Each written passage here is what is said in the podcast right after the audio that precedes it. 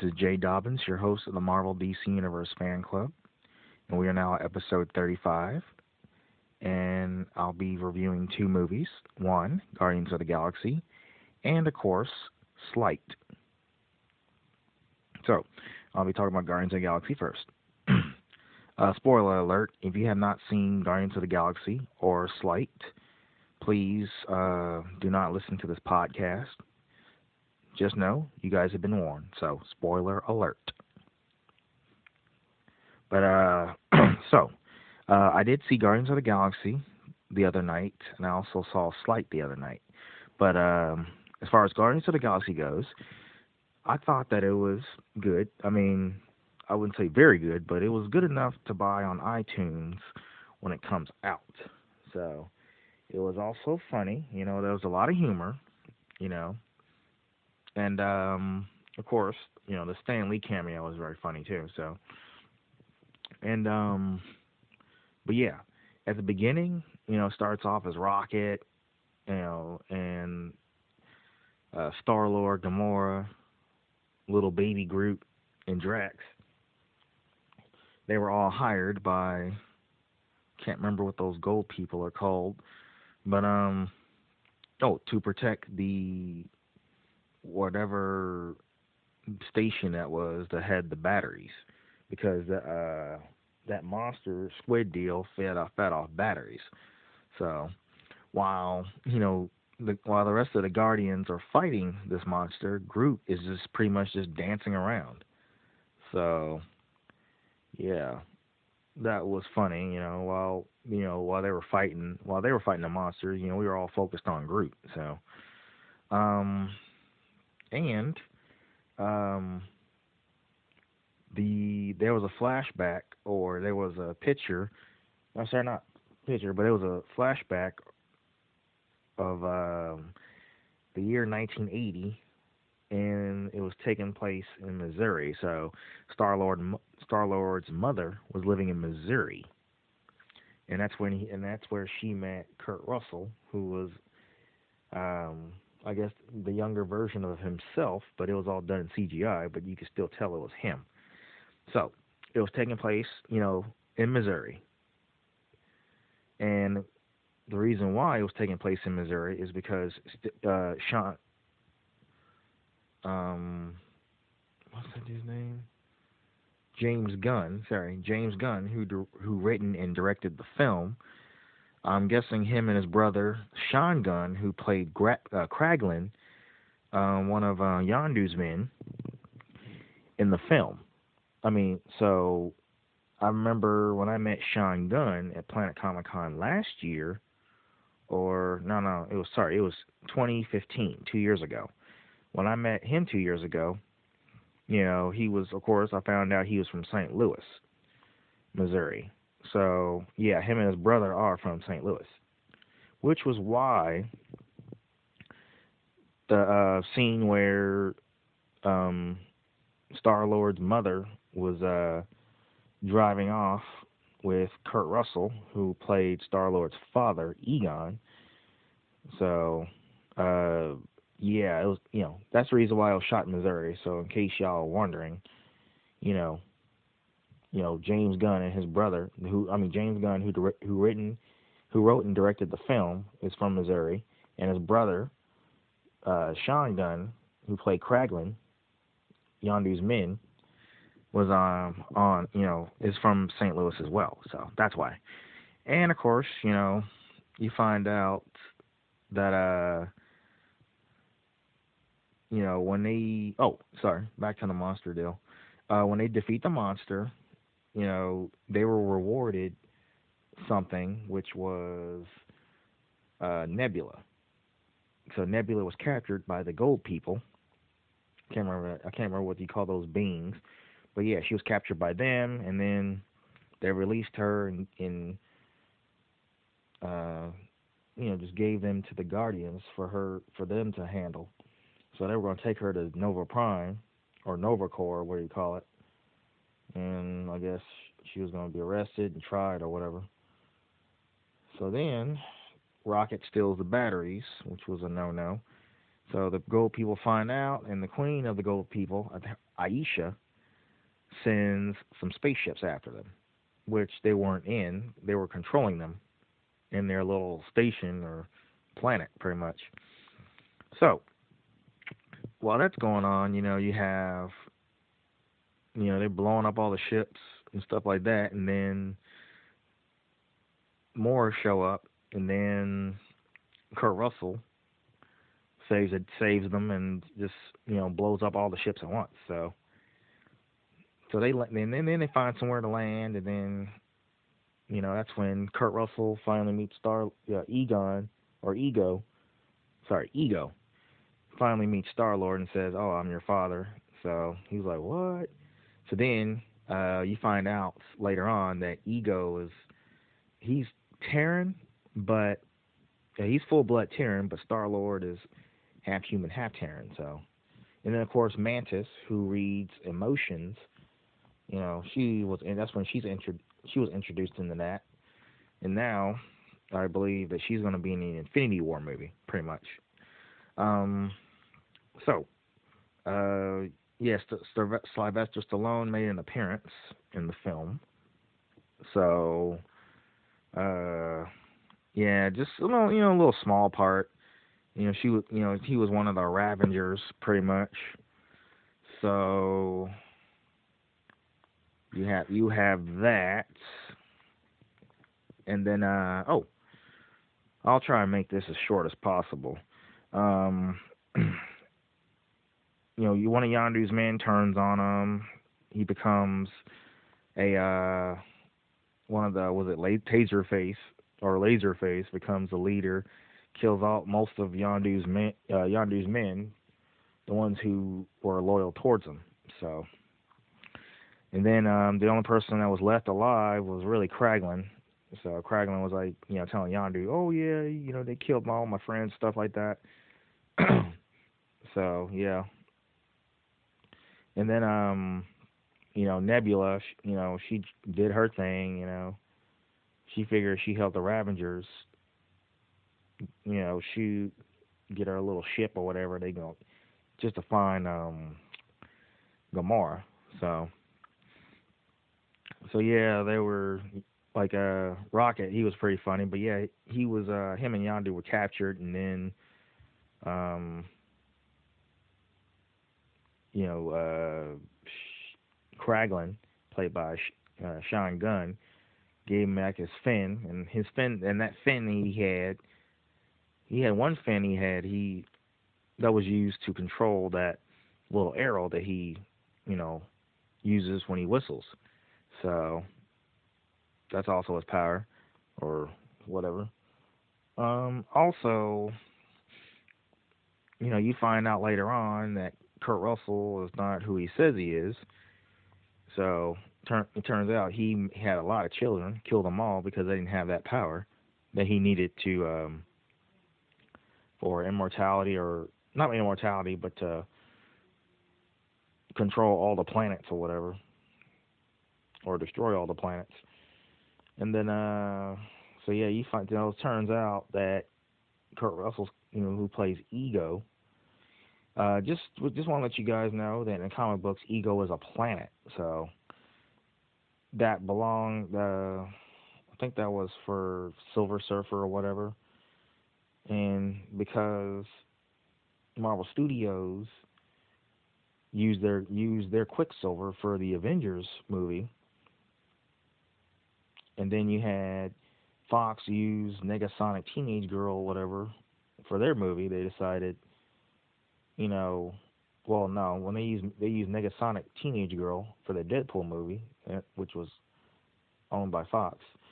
You know, Marvel Studios was like, okay, since you took our Negasonic Teenage Girl, we're gonna, you know, you can give us something. So they decided to use Ego, which is a planet pretty much in the comic books, but you know, uh, but in, in the movie, you know, Kurt Russell or Ego, sorry, Ego was a um, Terran, a little being, you know, I guess energy, I guess.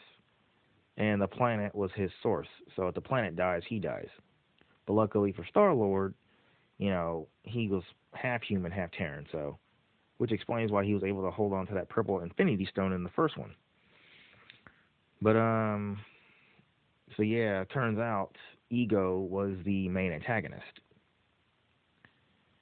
and when they were when oh when um when Kraglin, Yondu, and Rocket and Groot were able or were trying to get to that head to that planet, they had a time warp to 700 planets or whatever, and then one of the planets they warped through was a planet that Stan Lee was on, so he did a little cameo, and um, he was talking in his cameo. He was talking to the, I guess, beams. Actually, they look like one of them looked like the Watcher. Actually, as a matter of fact, all of them look like the Watcher. So I guess they use that too. But so I hope Fox doesn't chew them up for that because the Watcher is a character in the Silver Surfer comic books. So yeah. I don't know what Fox is giving them rights to nowadays, but hopefully they don't take Fantastic Four and X Men away from Fox. So, but yeah, and then um, so you had that, but yeah, Ego was the main antagonist. They get into a fight. And then Groot, you know, he took the bomb, and then he realizes that he was because he was like, "Oh, I am Groot, I am Groot," and then you know, uh, Rocket told him not to press that button. So he ended up not pressing that button, and he told him to press the button that gives you five minutes, not the button that blows up the bomb immediately. So, and turns out the brain was in the core, was the core of that planet. So I'm guessing that was that was Ego's source. So, Groot pressed the button that set it off for five minutes. I mean that set you know t- set it for five minutes, and then boom, destroys the planet, destroys Ego and uh, everybody everybody went on the ship except for Star Lord and Yondu, and they were kind of left behind. But then Yondu was able to save the day by using the rocket and a shield thing that allowed him to breathe in space. So um, got uh, Star Lord out, so saved him. But then he sacrificed himself by giving the force field thing when he, they were in there in space, giving the force field thing to Star Lord. So therefore, Yondu froze in space, and now he's dead. So rest in peace, Yondu. I was pretty upset that Yondu died, but uh, yeah, I was hoping he would be in the Avengers Infinity War, but now that he's dead, I guess not. So but uh, hopefully Kraglin, played by Sean Gunn, will, you know, be um, in the Infinity War movie since he's the only Ravenger in um, Yondu's group that's left alive. That's left alive, pretty much. But uh, yeah, they had a little proper funeral for um, uh, Yondu, so I was pretty, uh, you know, I was, uh, so I was pretty happy about that. So you know, Star Lord called all the Ravengers, let let them know this is you know what Yondu did. So, uh, you know, Yondu's memory has was honored pretty much by Sylvester Stallone and other Ravengers. So they all came together as one now instead of separate. So, but yeah, that was. uh I mean, it was good. You know, Yondu sacrificed himself. You know, he finally did something good and now he's you know, now he's honored and he forever be remembered as a hero. So, uh, oh, and um, just want to let you know that they, there were there were more than two credits after credits in the film. I think there were at least three or four, but they said it was supposed to be five.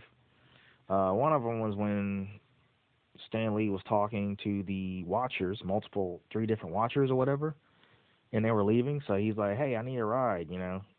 I got more stories to tell or whatever. So he's like, "Oh, geez." So I don't know if he gets off that planet or not, but looked like he was stuck there. And then there was another one where uh, Kraglin was using uh, Yondu's fin to control the whistle. He was whistling for that uh, thing, the arrow, that be that belonged to Yondu, and he accidentally impaled Drax, stuck him pretty much. So you know, then he you know, Drax is screaming, and then Kraglin run you know runs pretty much. Uh, oh, then Groot. Another after credit scene was when Groot grows finally. And he's playing video games, and Star Lord's telling him to clean up his room because he's tripping on twigs and stuff like that. Uh, and I'm guessing, you know, he now understands what Groot's saying now, pretty much. Uh, let's see. There was another interesting credit where, oh, the Gold Queen Ayesha is frustrated that she didn't, she couldn't destroy the Guardians, and there was something that was in a chamber or tube or pod or whatever, and she they, she was talking about her latest creation, Adam.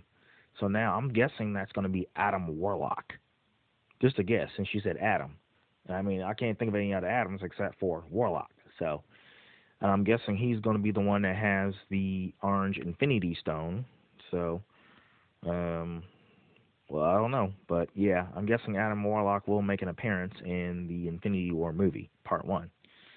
Um, so, yeah, that concludes this topic. Guardians of the Galaxy is now playing in theaters and, of course, in the IMAX. So, I'm eh, and I'm going to briefly talk about. Oh, sorry, that concludes this topic. I'm going to briefly talk about Sleight. So, Sleight, I'm I'm going to be brief about it because it was pretty much 90 minutes. So, spoiler alert: if you haven't seen Sleight, do not listen to this podcast. You've been warned. So, Sleight was very decent. I'll give it a 89%. It was very draggy, but you know, you kind of wonder like, you know, he's supposed to be a magician, so you kind of wonder like, how the heck is he doing that? You know, he was able to move things, and it but it turns out it was his right hand was electromagnetic or whatever. He put something in his arm and charged it up like a battery. So, but yeah, you know, it's about a magician um, played by Jacob Latimore. Uh, he's a newcomer. Uh, the movie was made by WW, WWE Studios. Um, but yeah, it was about a you know a young magician who was um, you know who was pretty much taking care of his little sister. So you know he was he was also a drug dealer and he was also a magician. So he pretty much was doing that to make money, and he was trying to get out, pretty much. Um, he also uh, he pr- pretty much played as uh, the guy who was um, his boss or whoever was doing the you know who was he was working for screwed him over, and he had to give up at least forty five thousand dollars. So he so at least in two like for like a whole week. He was, you know, trying to raise the money. So he was doing that by you doing magic tricks, selling the dope, and um, uh, all that jazz. So um, he finally got some of that money, but then he didn't get the money at, at midnight, like on a Monday at midnight, like as promised. So his him and his so the drug dealer and his boys were looking for him, and turns out he wasn't there because he was next door with his neighbor with his sister. So he told him, you know, he hit him up on his phone saying, "Where where are you?" And he's like, "Oh, I need more time." You know, he's like, "Well, that well now you're gonna now you're gonna owe me another five thousand. And then he takes off. But then the next day, the guy tries to pick his sister up. The magician got tried to pick his sister up from work, and then turns out she was kidnapped.